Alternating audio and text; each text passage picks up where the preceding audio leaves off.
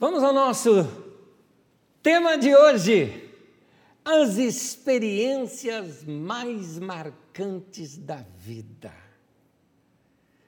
Gente querida, nós estamos no meio de uma pandemia, por isso vocês estão vendo essa transmissão, vamos dizer assim, de estúdio. Nossas reuniões, ainda entendemos que não é tempo de voltarmos às nossas reuniões por questões de cuidados que eu acho que são importantes tomar nesse tempo da pandemia. Estamos no mês de abril e, segundo notícias, nós estamos nos índices, nem terminou o mês e já atingimos os índices mensais mais altos de toda a pandemia. Então, eu lamento, nós não estamos no fim dela. Se é que existe um meio dela, nós estamos no meio agora. Isso não significa em termos de tempo, mas em termos de contaminação. Por isso, esse nosso cuidado todo. Mas vamos lá, quem está me ouvindo aqui ou me assistindo, você já passou pensamento, eu nem vou perguntar, vai, eu vou afirmar. Já passou pensamento na tua cabeça e na minha também, de que a gente pudesse se contaminar ou até morrer no meio dessa pandemia? Fala a verdade, eu tenho certeza de que isso já aconteceu. Ah, Para você ter uma ideia, nós aqui no nosso estúdio, aqui, nós tentamos reduzir o máximo possível o número de pessoas. Estávamos em três pessoas aqui. Agora nós estamos em dois aqui, eu e o Guilherme aqui comigo. E um dia desses, tanto eu quanto o Guilherme, tivemos aqui uh, contato com uma pessoa que pegou o Covid, tanto eu quanto ele. Tivemos esse contato ao longo da semana. E aí, uh, nós tivemos essa notícia quando a pessoa fez o exame, fez o exame, para você ter uma ideia, num domingo após, durante a nossa reunião. Mandou o recado que eu só vi quando terminou a reunião. Quando terminou a reunião, eu li o recado. Estou com Covid. Eu falei, Guilherme, fulano está com Covid. E aí? Uh, eu até brinquei com o Guilherme naquele dia, eu falei assim para ele, Gui, hoje, tanto eu quanto você vamos ter todos os sintomas da Covid. o nariz já vai começar a coçar, a gente já vai começar a tossir, vai acontecer tudo isso. Gente, pura neuropsicológica, claro. É óbvio que no mesmo dia eu fui fazer exame, para você ter uma ideia. No mesmo dia eu fui fazer o meu teste de Covid para saber como é que eu estava e é interessante, porque um dos testes parece aquele, aquele teste de gravidez, né? E eu me lembro que eu mandei assim, aleluia, não estou grávido. eu estou livre, não peguei nem eu nem o Gui. A gente toma maior cuidado aqui os dois. Mas, vamos lá. É, você já parou para pensar o que você iria fazer se você tivesse a desconfiança que iria morrer, por favor, querido, eu não estou querendo te deixar para baixo com esse papo de morte, por favor, não estou querendo, não é essa a minha intenção e não é isso que você vai ouvir nessa mensagem. Mas eu pre preciso é, te chamar para pensar sobre essas coisas, para poder te ensinar alguns valores da vida da gente muito importantes que a gente só aprende diante do choque da morte. Aliás, um dos livros que gostei muito na minha vida de ter lido, que foi a narrativa de Frank Bartman sobre o livro O Avivamento da Rua Azusa. E naquele livro, aquele irmão conta a experiência assim, ele fala uma frase: como que diante da morte as coisas eternas se tornam tão mais vivas e mais importantes para a gente? Como que diante da morte a gente acaba revendo valores da nossa vida e abandonando futilidades. Eu vou dizer uma coisinha: quem enfrentou uma sensação de que, olha, eu posso vir a morrer, e, e obviamente ficou vivo, né? essa pessoa com certeza deve ter jogado um caminhão de tralha da tua vida fora. Eu não quero mais isso, não quero mais perder tempo com isso, não vou mais perder tempo com essa outra coisa, porque você faz uma revisão na sua vida. Esses dias eu assisti uma série, na verdade não assisti, eu assisti o primeiro episódio e parei. Eu comecei a assistir até achando que ela tinha assim, um toque romântico, né? Eu não sei nem o nome da série, mas é, na primeira, no primeiro episódio conta uma história de um casal de velhinhos, fofos, fofos demais, e eu estava ali curtindo a fofura dos dois, ele 85, ela 80 anos de idade, fofos os dois, românticos os dois, é, bonitinhos, andam de mão dada, dormindo juntinho, comemorando o casamento deles com lua de mel. É, era lindo de ver. Agora, num determinado momento do episódio, os dois conversam entre si e começam a dizer o seguinte: falou, olha, nós 85, 80 anos de idade. Não é tempo da gente pensar em morrer? Ou seja, em como morrer? O que, que eles estavam querendo dizer? Estavam querendo dizer o seguinte: eles foram ver as despesas de funeral para não deixar encargos para a família. É? Por que, que a família tem que pagar depois? Sendo que a gente tem recursos e podemos já resolver isso aqui. Foram ver a questão de inventário, se eles queriam ser enterrado ou ser cremado, aliás, decidiram por cremação, decidiram aonde que queria que as cinzas fossem jogadas. Alguém pode dizer o seguinte, é, isso não é depressão? Não, não é. Quem encara a morte dessa maneira vai valorizar muito mais ainda a vida. Eu sei que pensar ah, em morte é um assunto que incomoda muita gente. Mas assim, será que, pensa comigo, sem neura, sem melancolia, ou seja, uma, aquela depressão, vamos dizer assim, né? sem melancolia, nós não devemos parar em algum momento da nossa vida para conjecturar esse assunto? A Bíblia diz sobre a morte que todos nós vamos passar. Está lá em Eclesiastes, você vai ver esse texto comigo aqui hoje.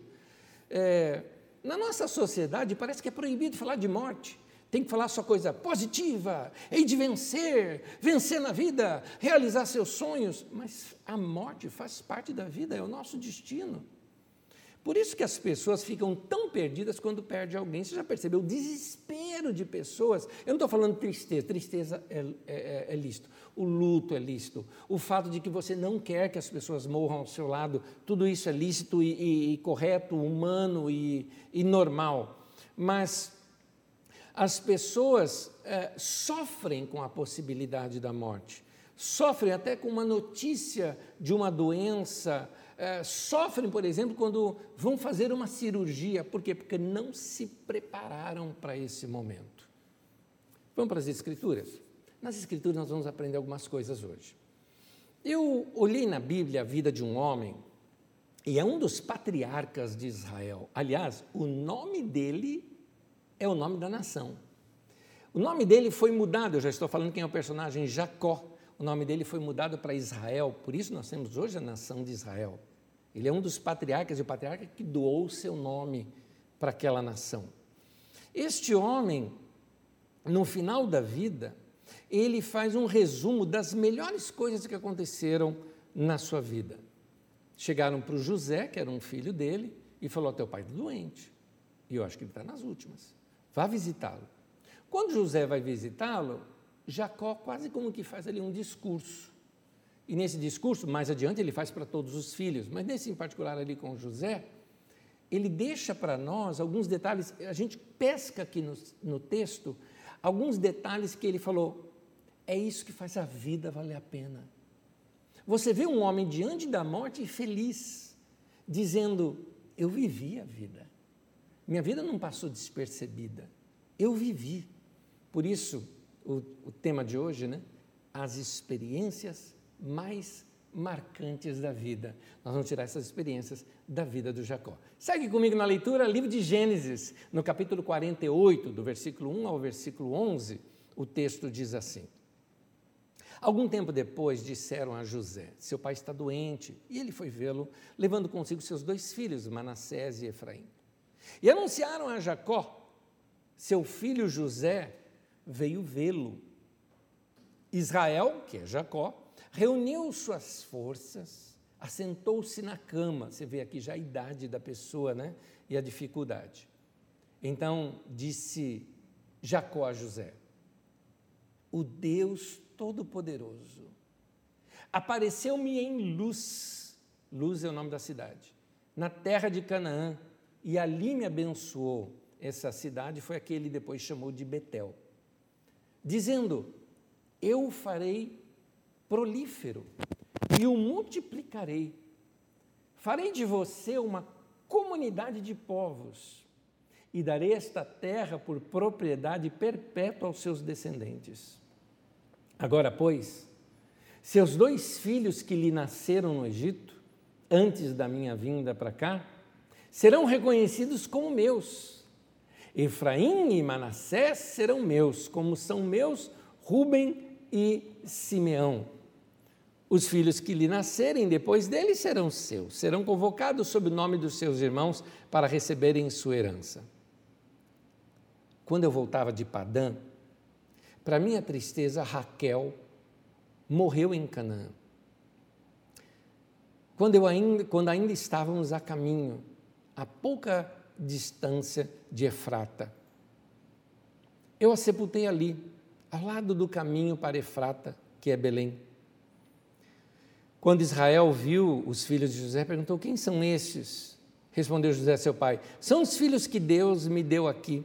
Então Israel disse: Traga-os aqui para que eu os abençoe. Os olhos de Israel já estavam enfraquecidos por causa da idade avançada, ele mal podia enxergar. Por isso José levou seus filhos para perto dele, e seu pai os beijou e os abraçou. Israel disse a José: Eu nunca pensei que veria a sua face novamente, e agora Deus me concede ver também os seus filhos. Na história de Jacó, que eu recomendo você voltar aqui os textos e lê-la inteiro, você vai ver a história de um homem que, assim, um homem que trapaceou, que foi trapaceado, um homem enroscado na vida, mas que foi se desenroscando, porque tudo começou com aquela experiência dele com Deus, que é a primeira coisa que ele narra aqui nessa história. Num dos, uma das coisas que aconteceram, como ele enganou gente, ele também foi enganado, e um dos enganos que ele sofreu foi o engano dos filhos. Ele tinha 12 filhos, e daqueles filhos, é, ele tinha um preferidinho do coração, que era José. Os filhos enganaram ele, dizendo que José tinha sido morto. E José, na verdade, foi vendido como escravo pelos filhos por inveja. Então Jacó passou um luto a vida inteira de um filho que, na verdade, estava vivo ele encontra o filho no final da vida. Por isso que ele termina dizendo: Eu nunca mais achei que fosse te ver, porque para mim você estava morto. E Deus me dá a honra agora de poder abençoar, inclusive, seus filhos. Que coisa linda, que coisa linda. Deus reverteu e mudou completamente a vida desse homem. E esse homem, no final da vida, deixa aqui algumas pérolas para a gente, mostrando é, o que para ele valeu na vida. E aqui, da história de Jacó, eu quero tirar as três lições dessa história do final da vida de Jacó aqui para nós. A primeira delas, uma das experiências mais marcantes em nossa vida é uma forte experiência com Deus. José chega diante de Jacó e ali os seus filhos estão juntos, e é como se ele chegasse assim e, e falasse: é, é, é, pai ou vô né, dos filhos, conta para a gente o que, que valeu na sua vida. Fala das suas memórias. E a primeira coisa que esse homem cita é: Deus falou comigo. Nós estamos falando no tema de hoje as experiências mais marcantes da vida. E nessas experiências mais marcantes na vida, a primeira delas é essa. Deus falou comigo, uma experiência com Deus.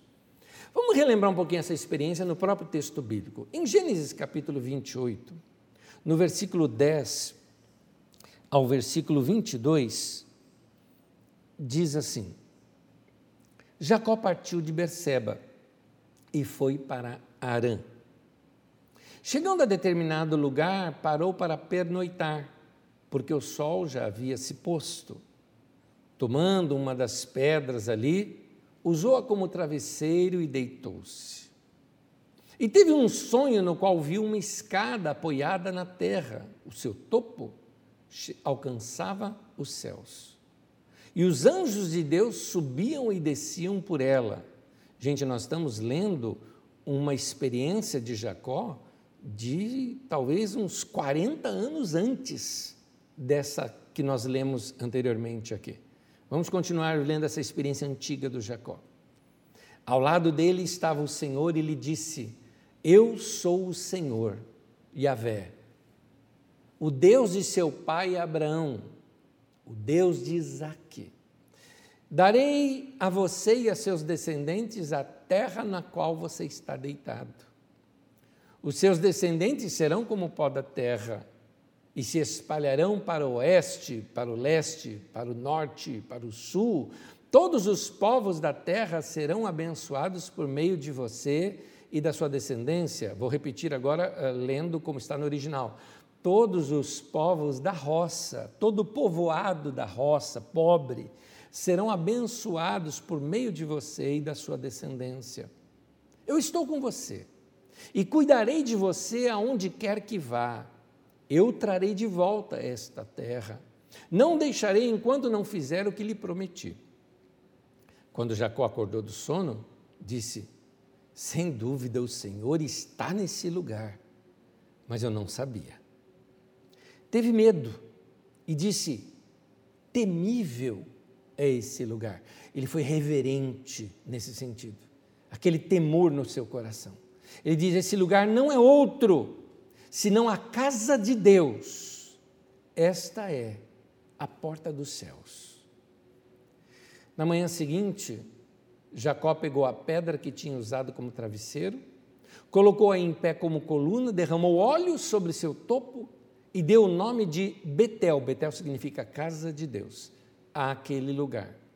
Embora a cidade anteriormente se chamasse Luz. Então Jacó fez um voto dizendo: se Deus estiver comigo, cuidar de mim nessa viagem que eu estou fazendo, prover-me de comida e roupa, e levar-me de volta em segurança à casa de meu pai, então o Senhor será o meu Deus. E esta pedra, que hoje coloquei como coluna, servirá de santuário de Deus, e tudo o que me deres, certamente te darei o dízimo. Aqui nós vemos algumas coisas interessantes. Olha só. Olha só o que, que uma pessoa que tem uma experiência forte com Deus, que tem a sua vida impactada com uma experiência com Deus, ela diz. Primeira coisa que nós vemos aqui. Quem tem uma experiência com Deus, abre toda a sua vida para Deus. Interessante isso. Jacó se escancarou para Deus ali, e um detalhezinho, ele diz assim: temível é esse lugar. Quem de fato tem uma experiência com Deus, tem temor no coração. Quem teve uma experiência com Deus, se torna reverente. É interessante porque ele estava num caminho qualquer, vamos dizer assim, no meio de um mato qualquer, a caminho lá de um lugar. E então, naquela trilha, naquele caminho, ele transformou aquele lugar em lugar de culto. Quem tem experiência com Deus transforma os seus lugares. Antes dessa ministração, eu tive entrevista com um dos irmãos da nossa comunidade e ele contou como transformou o lugar de trabalho dele numa experiência com Deus. Ele trabalhava como pedreiro, tinha que se ajoelhar ali para fazer o chão, né, para arrumar ali o piso. Ele falou: Eu estou de joelho, eu vou orar. Aquele lugar era o santuário dele, aquilo lá era lugar de culto. Eu vejo hoje a igreja tão dependente de ter que ter reunião, de ter que ter um lugar de culto. Aliás, erradamente, erroneamente, chamam até mesmo o local de reunião da igreja de casa de Deus. Aqui não é casa de Deus, gente. Deus não mora aqui, Deus mora aqui. Deus mora na minha vida e na tua. Por isso, nós precisamos aprender a fazer da nossa casa lugar de culto. Nós precisamos aprender a fazer da nossa caminhada o nosso lugar de culto. Precisamos aprender a fazer do nosso trabalho, do nosso lazer, um lugar de culto. A gente cultua a Deus em qualquer lugar. E também a gente cultua a Deus em todo lugar, e também a gente cultua a Deus vivendo, porque minha vida é para a glória de Deus. Até quando eu estou me divertindo, eu faço aquilo para a glória de Deus. Quem tem experiência com Deus, ele não departamentaliza a vida, separando a vida religiosa da vida secular. Quando ele entra num templo, vamos colocar assim, né, num local de reunião da igreja, ali é casa de Deus. Então ali a gente tem que ficar quieto, ali a gente tem que ter reverência. Mas fora de lá ele briga, ele xinga, ele faz outra coisa. Querido, o templo do Espírito Santo somos nós. Nós temos que carregar Deus para todos esses lugares. Portanto, nós temos que ter uma vida reverente e não um momento de culto reverente. Nós vamos ter uma vida reverente. É, quem tem uma experiência com Deus, ele abre a vida inteira dele para Deus. Ele faz o culto da vida. Ele vive para a glória de Deus, ele trabalha para a glória de Deus, ele namora para a glória de Deus, ele se diverte para a glória de Deus, ele tem consciência de que Deus está vendo tudo, e que Deus está em tudo e está em todos os lugares. Então, quem tem essa experiência com Deus, ele percebe essa abertura da vida para com Deus. Eu acho interessante a figura que tem aqui no texto. Olha a figura do texto que ele chama de casa de Deus. Ele pegou uma pedra e fez de travesseiro. Depois, quando ele percebeu Deus naquele lugar, ele levantou aquela pedra em forma de coluna, colocou óleo em cima daquela pedra, e aquele óleo escorrendo naquela pedra, ele chamou aquilo de culto de casa de Deus. É interessante. É, ah, nós precisamos, como Jacó fez com aquela pedra que derramou óleo em cima, e o óleo foi penetrando em todos os buraquinhos, toda a porosidade daquela pedra, eu e você precisamos fazer da nossa vida essa pedra, essa coluna, na qual ela se torna a casa de Deus. É nós que precisamos mostrar que a nossa vida é a casa de Deus. Então, derramar o óleo de Deus sobre a nossa cabeça e permitir que essa graça de Deus, essa vida de Deus, representada ali no óleo, que é um dos símbolos do Espírito Santo, é, vai escorrendo para cada buraquinho da nossa vida para cada porosidade daquela pedra, cada porosidade da nossa vida. Então, é, é, assim quando a nossa vida tem uma experiência com Deus. Deus vai penetrando em cada área da nossa vida. Agora eu administro o meu dinheiro para a glória de Deus. Agora eu dou a minha vida para a glória de Deus. Agora os meus pensamentos, até o meu lazer, eu estou consciente de que Deus está comigo naquele momento. Não existe mais o religioso o secular. Não existe mais o, o lugar sagrado do lugar é, é, é, secular. Para nós tudo é uma coisa só, é a nossa vida para a glória de Deus. Quem tem uma experiência com Deus, abre o coração para Deus. É interessante, Jacó, no texto, ele fala uma coisa assim, eu, fiquei pensando, eu falei, da onde Jacó tirou isso? Jacó falou que ia entregar o dízimo para Deus. Agora, Deus não tinha falado nada de dízimo para ele. Deus não falou isso. Deus nem sequer pediu coisa alguma para o Jacó. Deus não pediu nada para ele, nada. Jacó é que se propôs: eu vou entregar, eu vou dar. Eu acho interessante, é, vocês sabem, vocês sabem muito bem que aqui na Carisma, a gente não é dessas igrejas que fica pedindo dízimo, aliás, eu, aliás, é uma palavra não muito nem falada aqui entre nós. Por que razão? Porque eu acho que essa questão do dízimo é uma questão entre você e Deus. Você sabe o que você tem que fazer. A questão é se você vai responder a isso que Deus está falando com você. É interessante isso. Jacó teve uma experiência com Deus e depois de ter uma experiência com Deus, ele já fala: Vou entregar meu dízimo para Deus. Interessante isso. Aquela entrega tinha a ver com a experiência dele com Deus. Então, é, quem tem uma experiência com Deus quer de alguma maneira retribuir. Deus, eu preciso fazer alguma coisa. O Senhor é tão bom para mim, eu preciso também ser bom. Eu preciso também cooperar com a tua obra. A tua obra me abençoa, o Senhor fala comigo, o Senhor é, me toca com as palavras, com os cânticos, com os louvores, eu vou participar disso também. Gente, a gente não dá o dízimo por obrigação. Deus não fica um porrete atrás de mim quando eu estou fazendo minha conta ali do mês, dizendo, e aí, vai dar ou não vai dar? Deus não faz isso comigo, gente. É, se Deus não faz isso, eu como pastor não vou fazer isso com os membros, eu acho até, acho até feio isso que muitas vezes são feitos em algumas igrejas, ameaçando as pessoas para darem a sua contribuição, de maneira alguma. Gente, a gente dá por amor, mas eu quero te mostrar, eu não posso negar a você essa informação que é bíblica. Um homem tem uma experiência com Deus e imediatamente ele pensa em contribuir. Então, quando a gente faz isso, olha o porquê. O dinheiro é destronado do nosso coração. Você sabia que para Deus uh, o dinheiro é uma entidade? Quem fala isso é Jesus. Veja comigo em Mateus capítulo 6, versículo 24. Ele diz assim: Ninguém pode servir a dois senhores, pois odiará um e amará o outro. Note que ele está falando de senhor em sua vida, hein? Ou se dedicará a um e desprezará o outro. Gra grava isso que eu estou vendo aí. Se dedicará a um e desprezará o outro. E aí ele fala o que são esses um, esse um e o outro. Vocês não podem servir a Deus e ao dinheiro. É interessante. Sabe o que o texto está dizendo? Está dizendo que quando você se dedica ao dinheiro, você despreza a Deus. E da mesma maneira, quando você dedica a Deus, você despreza o dinheiro. O dinheiro não manda na tua vida.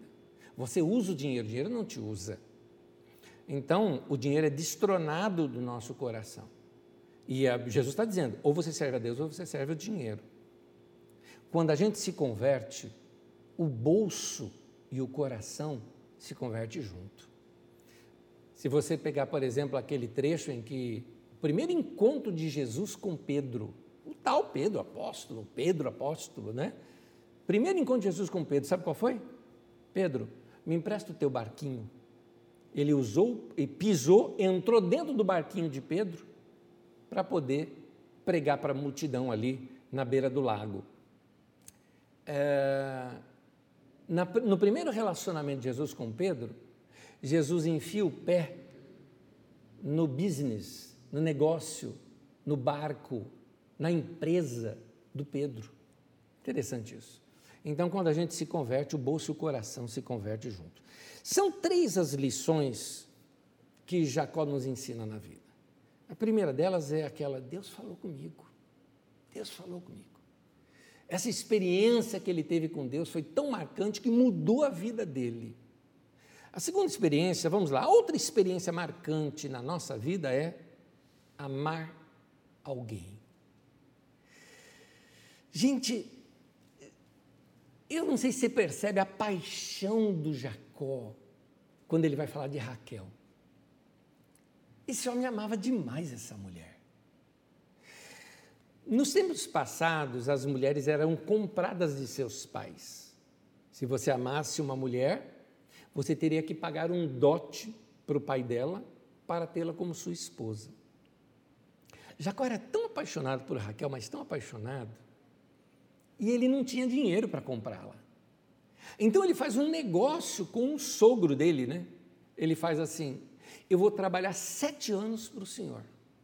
Sete anos, de graça. Só que com comida, né, com sustento básico de comida, mas sete anos eu vou trabalhar aqui para o senhor. E vou dar o melhor para o senhor. E esses sete anos são só para ter Raquel. Acontece que completa aqueles sete anos, ele é enganado pelo sogro. Porque o sogro vem com papo com ele, né? É, deu ali a filha mais velha para o casamento e falou: Olha, Jacó, aqui não se casa a mais nova antes da mais velha, então você vai ter que casar com a mais velha primeiro. Se você quer a outra, você tem que trabalhar mais sete anos 14 anos. Ah, pensa no seu salário, estou falando com os homens aqui agora, pensa no seu salário. Multiplica por 10, fica fácil, né? Na verdade, deveria multiplicar por 12. Ou até, se você é registrado e tem 13 terceiro, por 13. Você já perdeu a conta, provavelmente. Agora, multiplica esse valor por 5. Ou seja, Quanto seria a sua renda durante cinco anos da sua vida? Perdão, cinco não, sete. Sete anos da sua vida. Quanto seria a sua renda? Pois é, esse foi o preço que ele pagou pela Raquel. Preço alto, preço caro. Isso mostra a paixão e o amor que ele tinha por ela. Agora, esse homem apaixonado por essa mulher está contando para um filho dela, que ele pensou que também o filho tinha morrido, contando para ele sobre a morte dela. Ele falou o seguinte: Eu amei uma mulher e ela morreu. Ela morreu. Tem dor ali no coração, mas ao mesmo tempo tem memória. ele fala: a gente estava a caminho. Ou seja, ele lembra até da última viagem que fizeram juntos. Essa, essa é a paixão da vida dele. Em Eclesiastes 9, versículo 9, usando aqui a Bíblia a mensagem, o texto diz assim: aprecie a vida com a pessoa que você ama. Eu estou usando aqui o exemplo de um amor de um homem para uma mulher, mas você pode aplicar isso em outros amores na nossa vida. Tem pessoas que não são casadas e isso se refere ao amor aos filhos, ao amor aos pais, até amor entre amigos também. Mas eu estou usando aqui aquele amor romântico entre um homem e uma mulher e entre duas pessoas que se amam e ali esse amor entre essas duas pessoas. É, gente, eu não estou falando aqui, quando ele fala que aprecia a vida com a pessoa que você ama, não estou falando de gostar um pouquinho. Ah, eu, eu gosto, acho legal aquela pessoa. Não, não, não. Estou falando de amar, se apaixonar, se entregar. Quando você ama, você gosta de admirar a beleza da pessoa. Você fica vendo os traços da pessoa você, quando ama, não é só beleza que se admira, se admira a virtude, se admira o profissionalismo daquela pessoa, a vida com Deus daquela pessoa, a generosidade daquela pessoa, o amor que essa pessoa às vezes demonstra no seu dia a dia para outras pessoas. Você se lembra da pessoa ao longo do dia, você lembra de alguma coisa, você traz aquela pessoa para o seu dia. Você ama tanto aquela pessoa que ela acaba sendo para você, sabe aquele amigo imaginário, né? Que você, quando é criança, fica falando com aquele amigo imaginário. Essa pessoa se torna porque parece que você a envolve em tudo. Tem cheiros que te lembram é, aquela pessoa. Isso é estar apaixonado. E a Bíblia trata sobre isso como parte da nossa vida e como uma das melhores coisas da vida. Jacó, no final da vida dele, ele fala: minha vida está terminando, mas eu ouvi Deus, Deus falou comigo. E você fala, uau! Aí ele vai falar uma outra coisa, ele fala, eu amei uma mulher. Foi outra marca forte na vida dele. Meu irmão, minha irmã querida, você que é apaixonado por alguém, você que tem um romance com alguém, cuidado para não se acostumar com essa pessoa e perder esse encanto de estar perto. Muita gente não está ao invés de aproveitar esse momento da pandemia que está forçando a gente a estar junto, tem gente que está se desgastando em meio à pandemia. É, é só você prestar atenção, as coisas precisam melhorar e não se degradar, não se desgastar num relacionamento. O relacionamento de tempo em tempo precisa de algo que eu chamo de manutenção. Manutenção é o que a gente está fazendo hoje? O que nós estamos fazendo hoje está tornando mais sólido o nosso relacionamento ou está desgastando? O que, que você fazia lá nos tempos de namoro que talvez hoje, no meio de um casamento, você não faz mais? Porque algumas coisas vão mudando ao longo dos anos nas pessoas. Por exemplo, no começo né, de relacionamento, a gente tem mania de falar tudo no diminutivo, né? ah, meu amorzinho, meu queridinho, minha queridinha. Né? A gente até põe alguns apelidos assim que são de animais. Né? A gente fala meu gatinho, minha gatinha. E aí, quando o relacionamento se desgasta, os bichos crescem. Aquele que era gatinho, gatinha, agora é sua anta, seu cavalo. os bichos crescem. Então, gente, relacionamento precisa de manutenção, porque senão se desgasta. É, isso significa colocar óleo nas engrenagens do relacionamento. O que, que é colocar óleo nas engrenagens? Porque senão a coisa fica seca. O que, é óleo nas engrenagens? Um abraço é um óleo na engrenagem. Palavras carinhosas é um óleo nessa engrenagem. Uma lembrancinha que você compra para a pessoa, lembra da pessoa, um doce que você traz para ela, é, uma, uma uma música que você ouviu e você compartilha com a pessoa, um elogio que você é, é, dá para essa pessoa, é, tudo isso ajuda muito o relacionamento. Relacionamento, a gente tem que ter agarração, tem que ter relação, tem que ter tudo isso. Olha o que diz, vou repetir para vocês, Eclesiastes 9,9 diz: aprecia a vida curta a vida. Viva bem a vida, intensamente a vida, com a pessoa que você ama. O que está dizendo o texto? Está dizendo: se entrega, meu irmão, se entrega, se entrega no beijo, curta a pessoa, observe a pessoa, veja detalhes que você acha belo nessa pessoa e ame, mas ame bastante. Jacó fala: é uma das melhores lembranças que eu tenho da minha vida. Lembra do tema de hoje? As experiências mais, mais marcantes da vida. Então, as experiências mais marcantes da vida, dentre elas está aí amar alguém. Jacó fala três delas. Né? A primeira, Deus falou comigo. A segunda que ele fala, eu amei uma mulher. E na sua terceira, ele está pensando de deixar um nome na história. Esse ponto, é por isso que eu comecei falando de morte no começo, porque eu quero falar agora, nesse terceiro ponto, algo importante para você. Outra experiência marcante em nossa vida é perceber que você fez história e deixou um legado. Nós precisamos fazer nossa vida ir além de nós. Gente, todo mundo sabe que um dia vai morrer. Eu vou morrer, você também vai. Mas assim, o que, que vai ficar da nossa vida aqui? O que, que vai ficar? É, a nossa passagem aqui é muito curta. Mas será que a nossa vida foi só para ser vivida? Ou não é para ela também ser continuada? Eu estava é, realizando um funeral.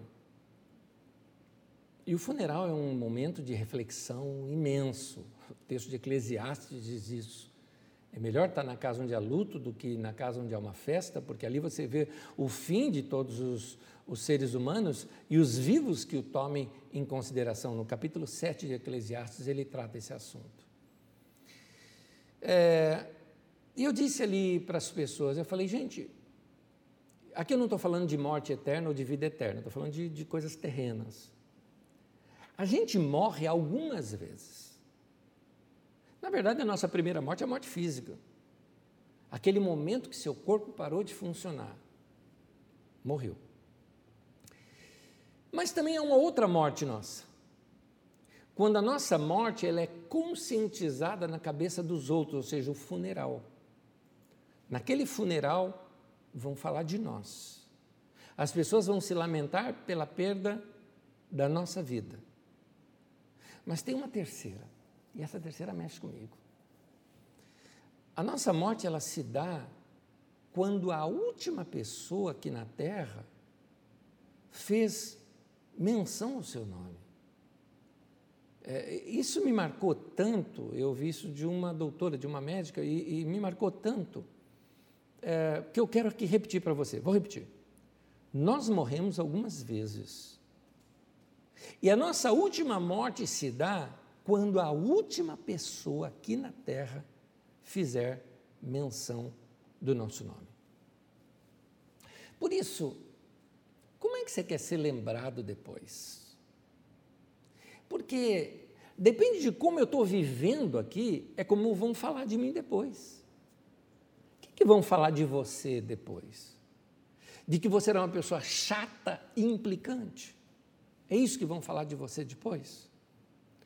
O que, que vão falar de você depois? Que você era um religioso intolerante. Falar, um cara religioso chato, briguento. Vivia brigando no Facebook com todo mundo. Para tudo ele quer dar uma opinião, para tudo ele quer ser do contra. É, você vai ser conhecido como aquela pessoa ignorante e chata que só, só sabe discutir com os outros, que que rompia relacionamentos por causa de discussões bobas, porque você briga por futebol, por política, por religião, por outras coisas que não tem a ver com relacionamento? Ou você vai ser conhecido como uma pessoa amorosa, ou você vai ser conhecido como gente boa. Aliás, pensa nisso, pensa nisso porque essas nossas atitudes continuam na vida dos nossos filhos. Eu tive uma entrevista aqui antes da reunião, que eu entrevistei o Lorival, e você viu ele falando do pai, da mãe, do avô. Você percebeu que eu também, quando falo da minha vida, eu falo do meu pai, da minha mãe, da minha avó. Você percebe essas coisas? Por quê?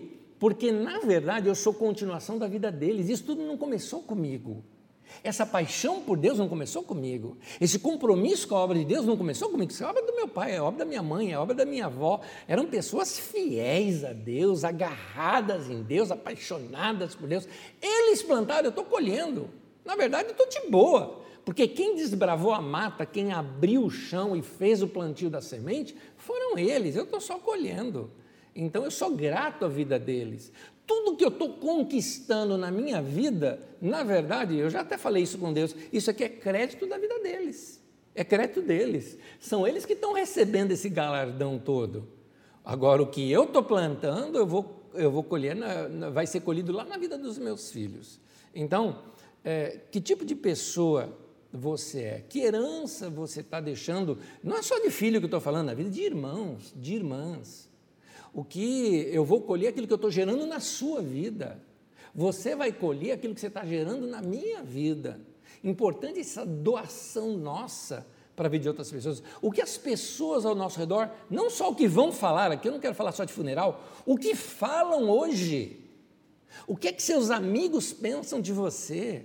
O que, é que as pessoas que te conhecem muito bem falam de você? Você é gente boa? Você é uma pessoa cheia de misericórdia e cheia de amor, ou você é um ignorante e intolerante? Você é amigo ou amiga, sabe assim, até debaixo d'água? É esse tipo de pessoa? É assim que seus amigos te veem? Você é uma pessoa que inspira amor profundo com Deus? E para mim, aquele maior elogio que alguém pode receber Será que as pessoas te veem como uma pessoa sábia? Para mim, é um dos maiores elogios que eu acho que alguém pode receber. Se alguém olha para você e fala, aquela pessoa é uma pessoa sábia. Então, é, vamos viver a vida, gente. Vamos viver a vida de uma maneira gostosa. Vamos viver a vida de uma maneira leve, sem peso, sem briga, sem encrenca. Chega de briguinha, chega de encrenca, para que ficar brigando? Vamos ter paz nessa vida. É, é, vamos viver esse tempo tão curto que Deus nos deu aqui. É, tem gente que só está. Ele vive brigando, ele vive discutindo com aquele, ele vive brigando com aquele outro, ele vive preocupado com aquela outra coisa e não vive a vida. E aí, chegar no final da vida, alguém pergunta qual é o resumo da tua vida, e a pessoa, é, é, é não sei. Você nota que Jacó sabia. Jacó falou: a primeira coisa mais importante da minha vida foi que eu tive um relacionamento com Deus. Deus marcou a minha vida. Uma outra coisa da minha vida marcante foi que eu me apaixonei por alguém e vivi isso de modo muito intenso. Outra coisa que Deus marcou a minha vida, eu tenho herança. Eu tinha um filho e eu achei que tinha perdido esse filho, meu filho estava vivo, e agora não só encontro ele, como eu encontro os filhos dele, meus netos.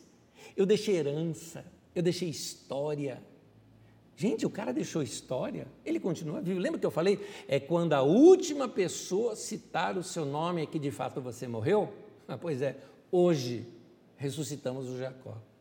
Porque na verdade, toda vez que você fala Israel, você está falando dele. Que cara, se eternizou na nossa boca, na nossa mente, nas nossas histórias, porque ele viveu intensamente para Deus. O ruim da vida não é morrer. O ruim da vida é morrer sem ter vivido. O ruim da vida é você não viver a vida. Quando eu falo de viver a vida, eu não estou falando igual falam hoje em dia, ah, vai viver a vida, está dizendo, vai ser inconsequente, né? Dane-se os outros, vai enfiar o pé na jaca. Nada disso, não estou falando disso. Eu estou falando de uma vida diferente, uma vida boa e gostosa Viva a vida como alguém que está grato a Deus por estar vivo. Meu irmão, vai desfrutar, vai viver o que Deus fez de belo e bom. Tem muita coisa boa para a gente ver e fazer. vai fazer isso. Viver a vida é isso, valoriza aquilo que realmente tem valor na vida e despreza aquelas coisas que não têm valor. O ruim é chegar no ocaso da vida. O ocaso da vida é uma expressão do texto de Eclesiastes para falar dos últimos dias da nossa vida. Está lá em Eclesiastes, isso não me engano, no capítulo 12. O ruim é chegar no ocaso da vida, nos dias de sombras, com a sensação que você desperdiçou a vida. Como eu disse, o ruim da vida é não viver a vida. Gente, a vida está acontecendo, gente. Precisamos fazer da nossa vida um culto para Deus. Experimentar coisas boas e fazer isso para a glória de Deus. Ah, até comer pode ser feito para a glória de Deus. Hoje mesmo, hoje é domingo, né? É geralmente aquele dia em que a gente prepara um almoço diferente, um almoço gostoso. Cá entre nós, vai. Durante a semana você pode até improvisar.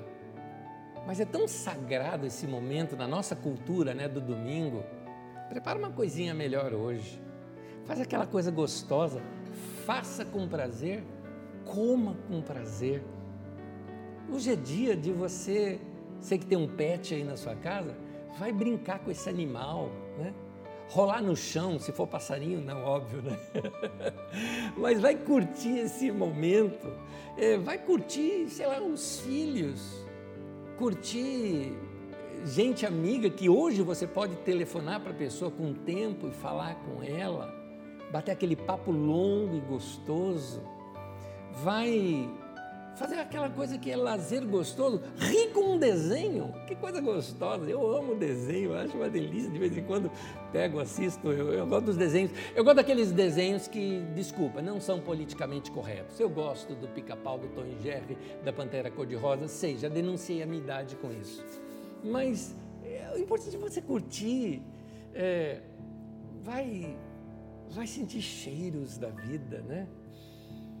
Cheiro do café, o cheiro da terra molhada, o cheiro de uma planta, o cheiro da pessoa, né? Eu acho lindo isso.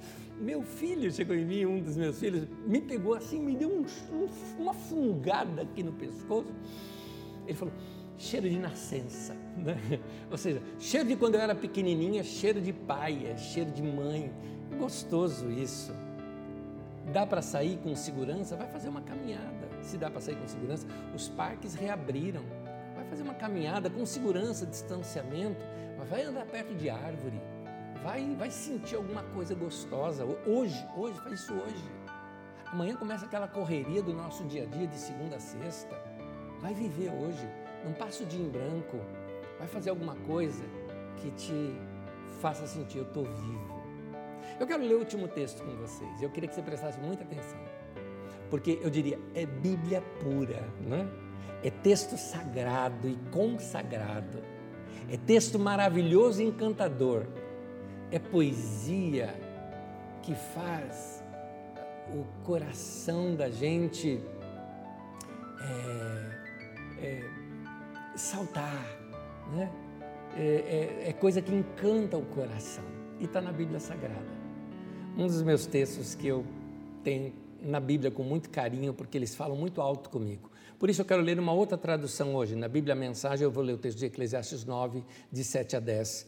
O texto diz assim: Aproveite a vida, coma do bom e do melhor.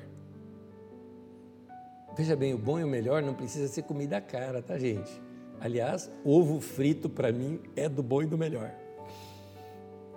Aprenda a apreciar um bom vinho no meu caso é água de coco. Sim, Deus tem prazer no seu prazer. Olha que frase! Deus tem prazer no seu prazer. Vista-se toda manhã como se fosse para uma festa. Não economize nas cores nem nos detalhes. Aprecie a vida, olha o texto que eu citei. Aprecie a vida com a pessoa que você ama. Todos os dias dessa sua vida sem sentido. Ou seja, a vida não tem sentido. Então, você comendo, você bebendo, você se vestindo bem, você amando, você dá sentido a esses dias da sua vida sem sentido. Continuando o texto, cada dia é um presente de Deus. É tudo que se pode receber pelo árduo trabalho de se manter vivo. Portanto, tire o máximo de cada dia. Agarre cada oportunidade com unhas e dentes e faça o melhor que puder e com prazer. É sua única chance. Pois, junto com os mortos, para onde você vai, com certeza, não há nada para fazer, nem haverá o que pensar. Aí. Palavras das Escrituras Sagradas, texto de Eclesiastes, no capítulo 9. Irmão e irmã querida, vai viver. De modo que se a nossa vida um dia se findar, ela se findou, mas ela continua na vida dos outros, inspirando outras pessoas, como esses que nós citamos aqui hoje, inspiraram a nossa. Vamos marcar história, vamos deixar legado, vamos amar pessoas e principalmente, que foi a primeira coisa citada por Jacó, vamos ter uma forte experiência com Deus é baseado nessa forte experiência com Deus que nós vamos ah, fundamentar a nossa vida. Que Deus te abençoe. Ora comigo nesse momento. Senhor, no nome de Jesus, eu te peço que a tua graça envolva nossas vidas. E o teu Espírito Santo tome agora essas palavras e faça essas palavras serem derramadas sobre a nossa cabeça, nossa mente e passar por todo o nosso corpo, para que cada poro da nossa vida, cada esfera da nossa vida, cada área da nossa vida seja banhada com o Senhor e com a tua presença. Meu Pai, abençoe a vida dos meus irmãos. Que o Senhor nos leve a ter fortes experiências com o Senhor. Em nome de Jesus que essa palavra não caia no nosso esquecimento, mas seja uma palavra provocativa para nos levar a crescer no Senhor e viver a nossa vida para a glória do Senhor. Em nome de Jesus. Amém. Amém.